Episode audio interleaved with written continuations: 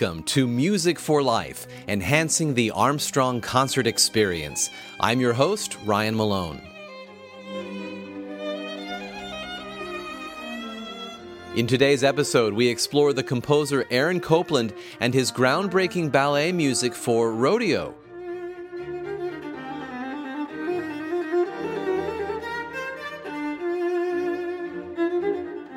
This is one of Copland's more famous ballets, written for and choreographed by the renowned American dance legend Agnes de Mille. Some of its music was made widely popular through an advertising campaign which used the slogan, Beef, it's what's for dinner. And this ballet will be the opening concert of our season here at Armstrong Auditorium. So stick around as we explore a great American ballet not known for its tutus and pointe shoes, but its Stetson hats and cowboy boots. Today on Music for Life.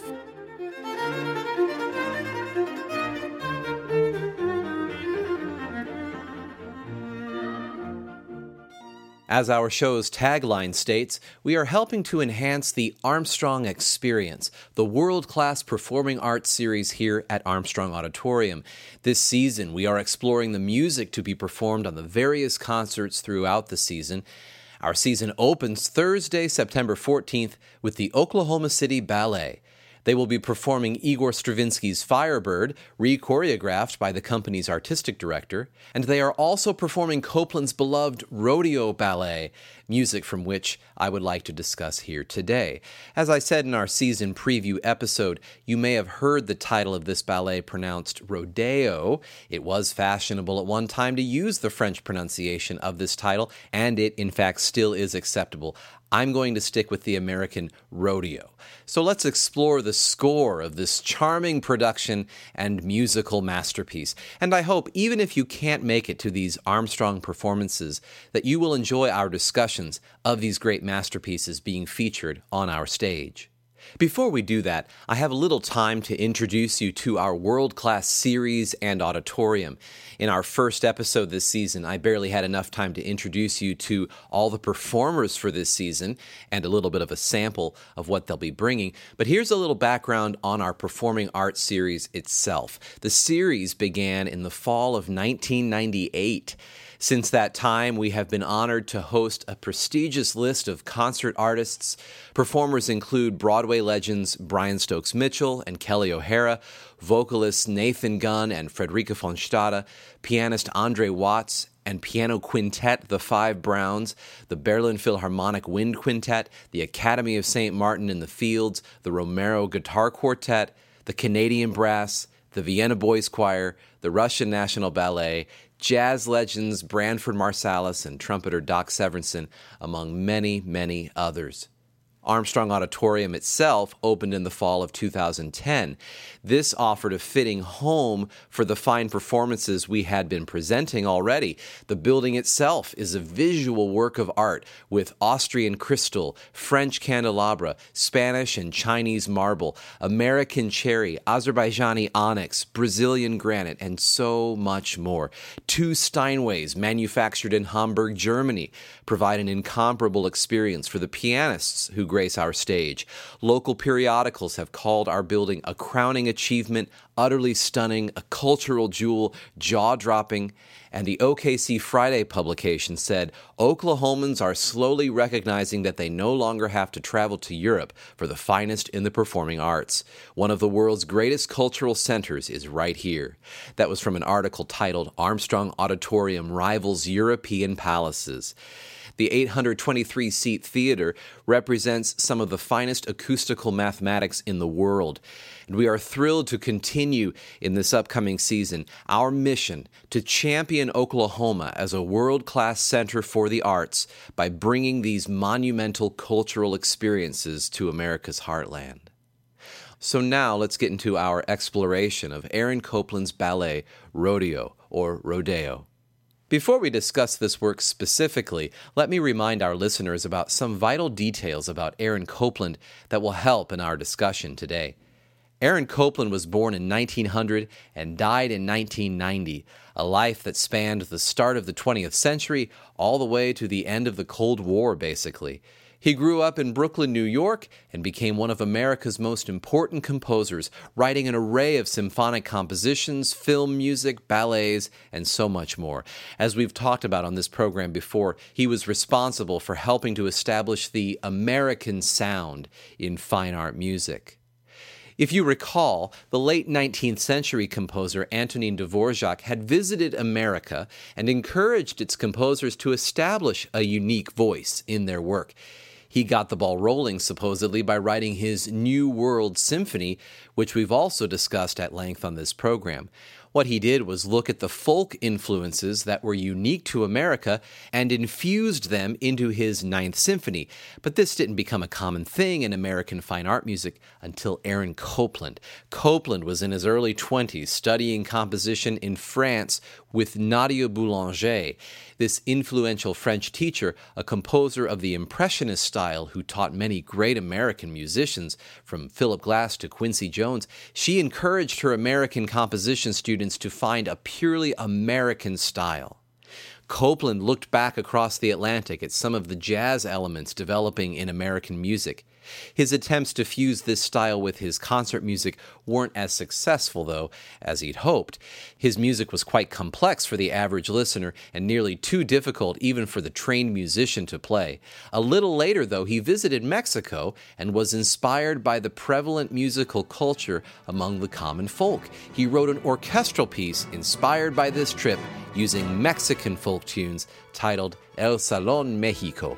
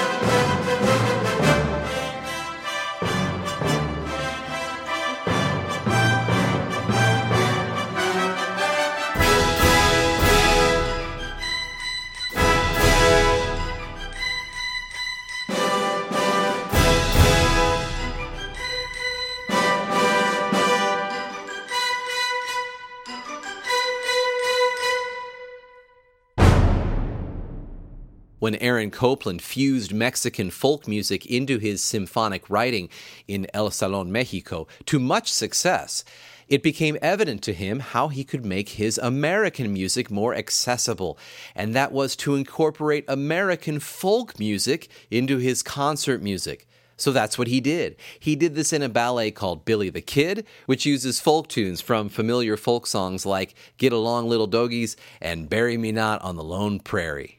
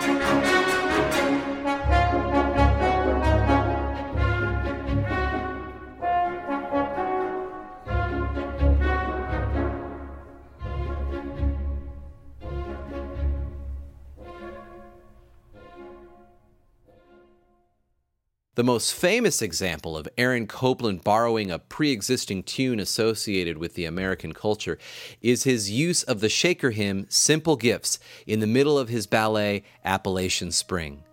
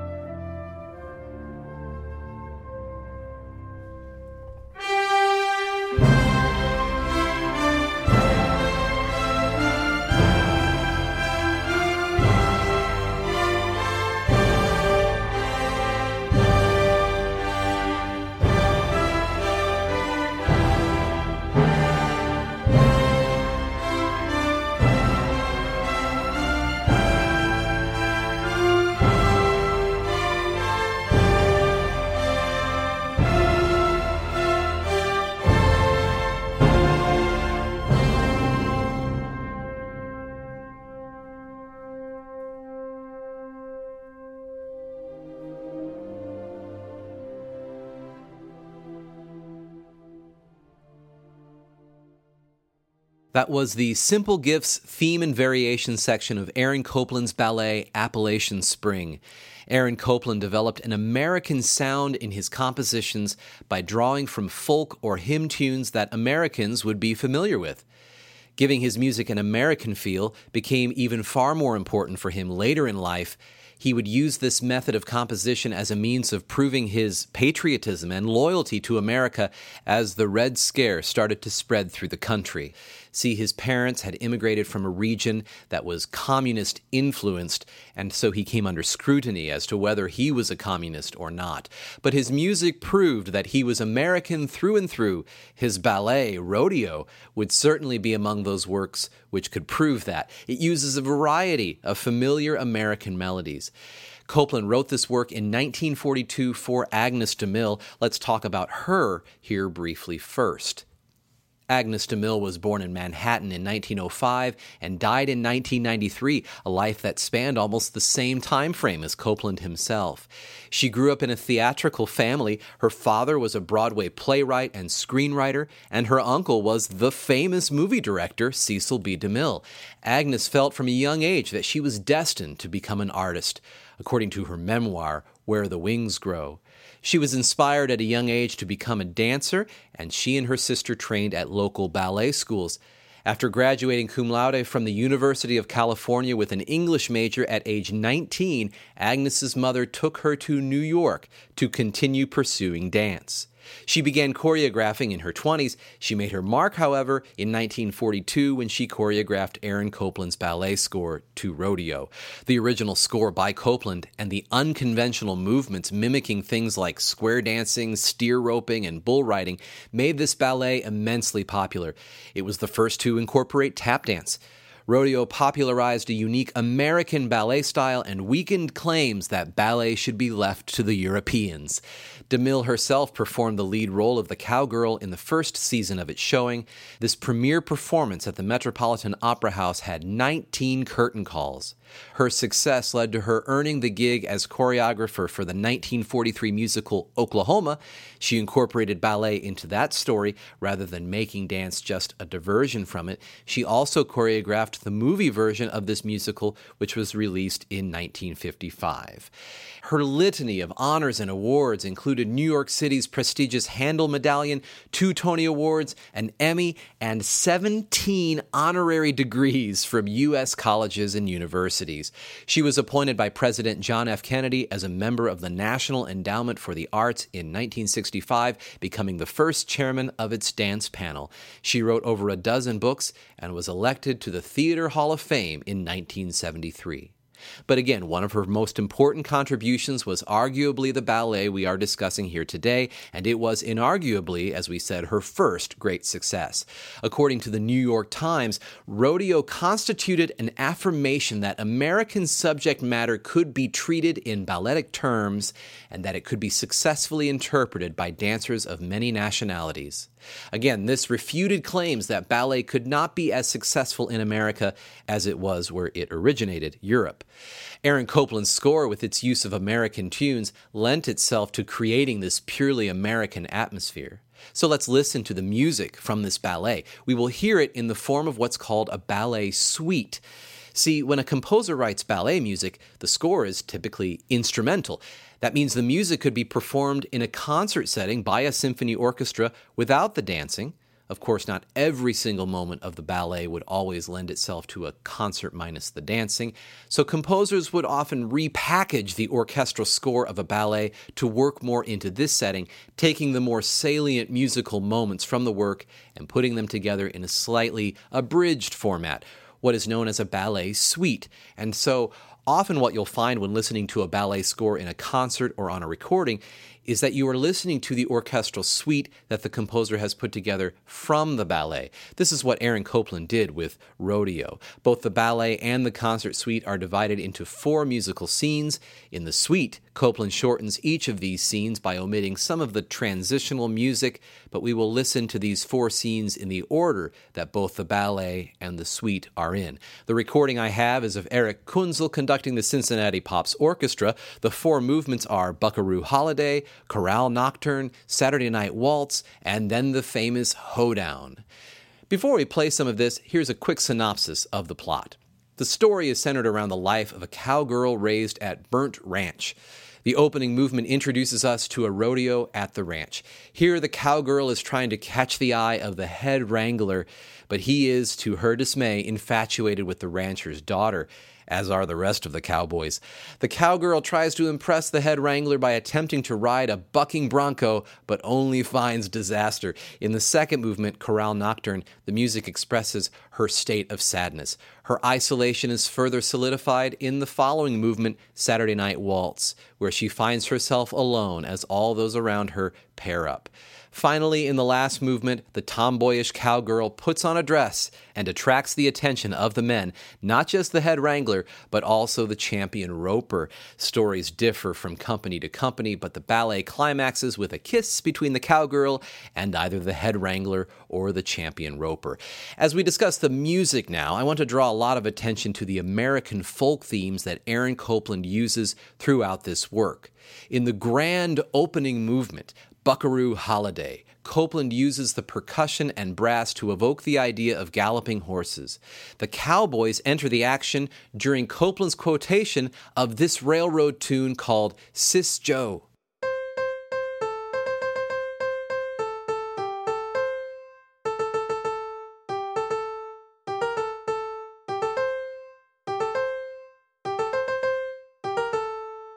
Our main character, the cowgirl, tries to get the attention of the boys during the tune If He'd Be a Buckaroo.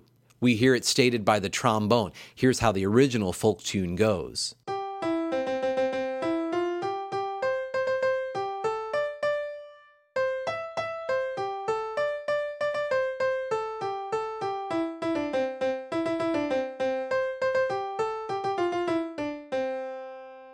Copland plays with both this tune and Sis Joe and layers them throughout this movement. Let's listen to that here the opening movement of the suite or the opening scene of the ballet, Buckaroo Holiday.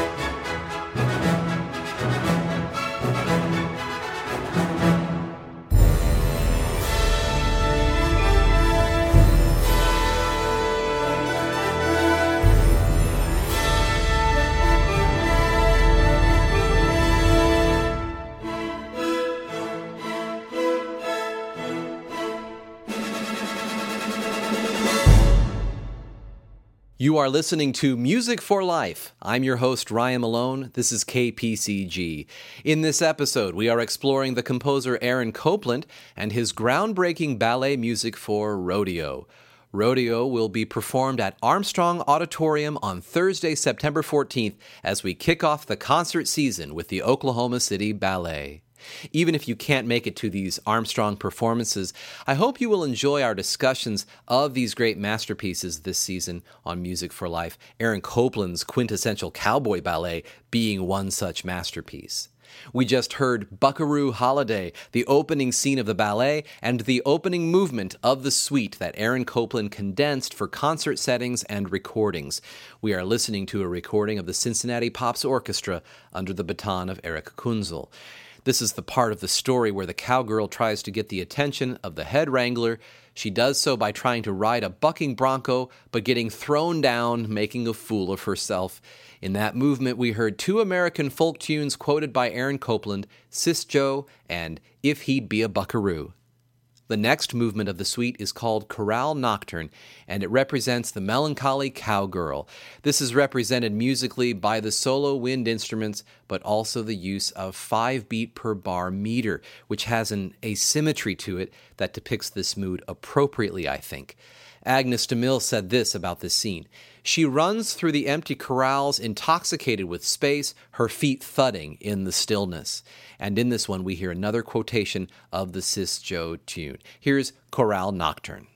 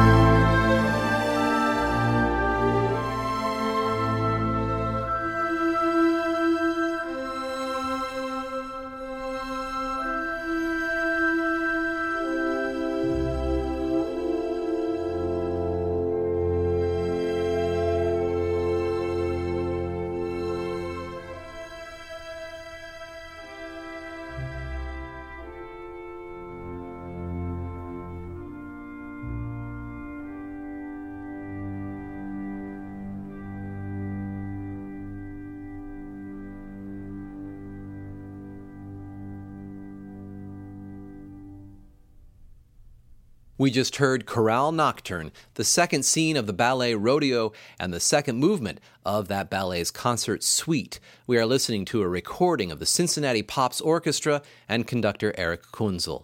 Corral Nocturne is the part of the ballet meant to depict the cowgirl's loneliness and sadness. As a nocturne would represent night music, so this piece depicts her roaming through the empty corrals at night. In that movement, we heard the forlorn mood represented by the solo winds and the asymmetrical five beat per bar meter pattern. We're listening to the ballet suite here. As stated earlier, this is where the composer takes the ballet's instrumental music and condenses it into a concert format. In Copland's case, most of the ballet's music remains intact. He cuts some of the transitional music, which is what would happen next in the ballet, called the Ranch House Party. That's cut from the suite. This is where the cowgirl finds herself left out when everyone else on the ranch attends the party. This scene is represented by a challenging barroom piano solo, supposedly written by a contemporary of Copland, Leonard Bernstein, which he wrote as a gift to his mentor, Copland. Here's a little of this honky tonk music in this transitional scene. This is from a different recording, one of the LA Philharmonic under Zubin Mehta.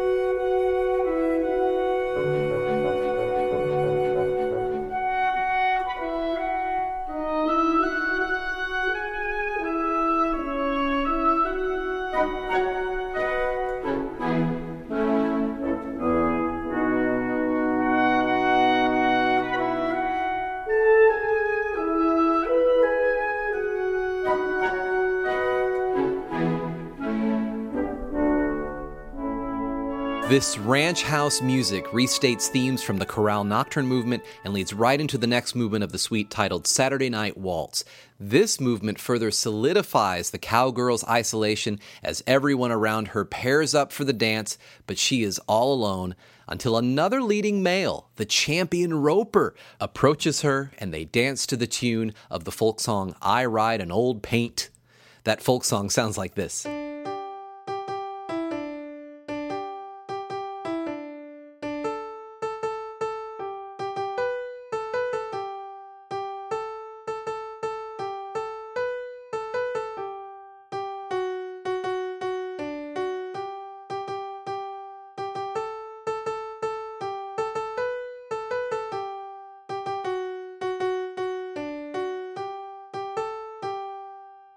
Now, as we listen to Saturday Night Waltz, you might notice the opening bars sound like fiddles tuning up. Copland does this by playing certain intervals known as fifths. That's how a violin or fiddle tunes up. I have a violin right here, and if I play uh, the four strings one at a time, you hear these open fifths. That's how far apart the notes are, as we call it. Now, I'm not a violinist, but you can get the idea. So, when a violinist tunes up, they sometimes play these two strings together at the top and then the two strings here, the two middle strings, and then the two bottom strings. So a lot of times when violins are tuning, you'll hear all these pitches going on. And this violin needs to be tuned a little bit. So, anyway, that's an idea of what the um, orchestra is imitating. So let's hear this Saturday Night Waltz movement, and this is back to our recording of Erich Kunzel and the Cincinnati Pops.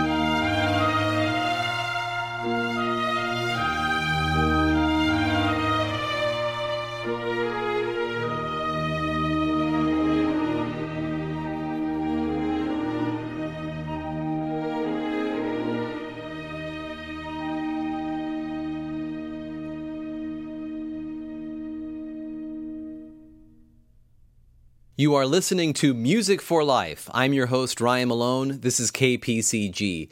In today's episode, we have explored the composer Aaron Copland, the choreographer and dancer Agnes DeMille, and the groundbreaking music and choreography for the ballet Rodeo. Rodeo will be performed at Armstrong Auditorium on Thursday, September 14th, as we kick off the concert season with the Oklahoma City Ballet. We just heard Saturday Night Waltz, the third scene of the ballet and the third movement of the suite that Aaron Copland condensed for concert settings and recordings. We have been listening to a recording of Erich Kunzel conducting the Cincinnati Pops. Saturday Night Waltz is the part of the ballet where the cowgirl finds herself alone as all those around her pair up though she does end up being rescued in her loneliness by the champion roper, not the head wrangler whom she'd been trying to impress. In that movement, we heard the sounds of fiddles tuning, represented by the open fifth intervals played by the strings. We also heard a quotation of the folk tune, I Ride an Old Paint. And we also hear, of course, a three beat per bar pattern, as we would expect in any waltz. The next and final movement of the suite is called Hoedown, and it represents the part of the story where the tomboyish cowgirl puts on a dress and attracts the attention of the men, including the head wrangler and the champion roper. This movement uses tunes from two American square dance tunes, Bonaparte's Retreat and MacLeod's Reel. The traditional Irish tune Gilderoy is also heard briefly. Bonaparte's Retreat goes like this.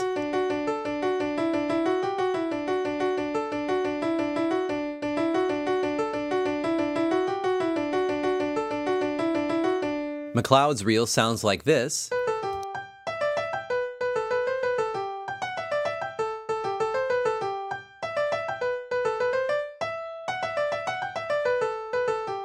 And Gilderoy sounds like this.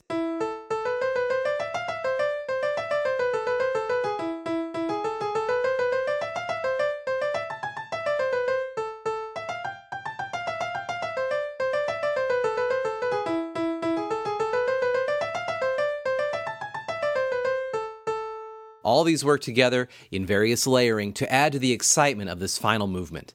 We will end our program by hearing this famous final movement. Again, this is the ballet to be performed on our exciting season opener here at Armstrong Auditorium on Thursday, September 14th. More information can be found about our series at armstrongauditorium.org. You can like Armstrong Auditorium on Facebook or you can follow it on Twitter at Armstrong Aud. You can also like Music for Life on Facebook or follow us on Twitter at Music for Life PCG.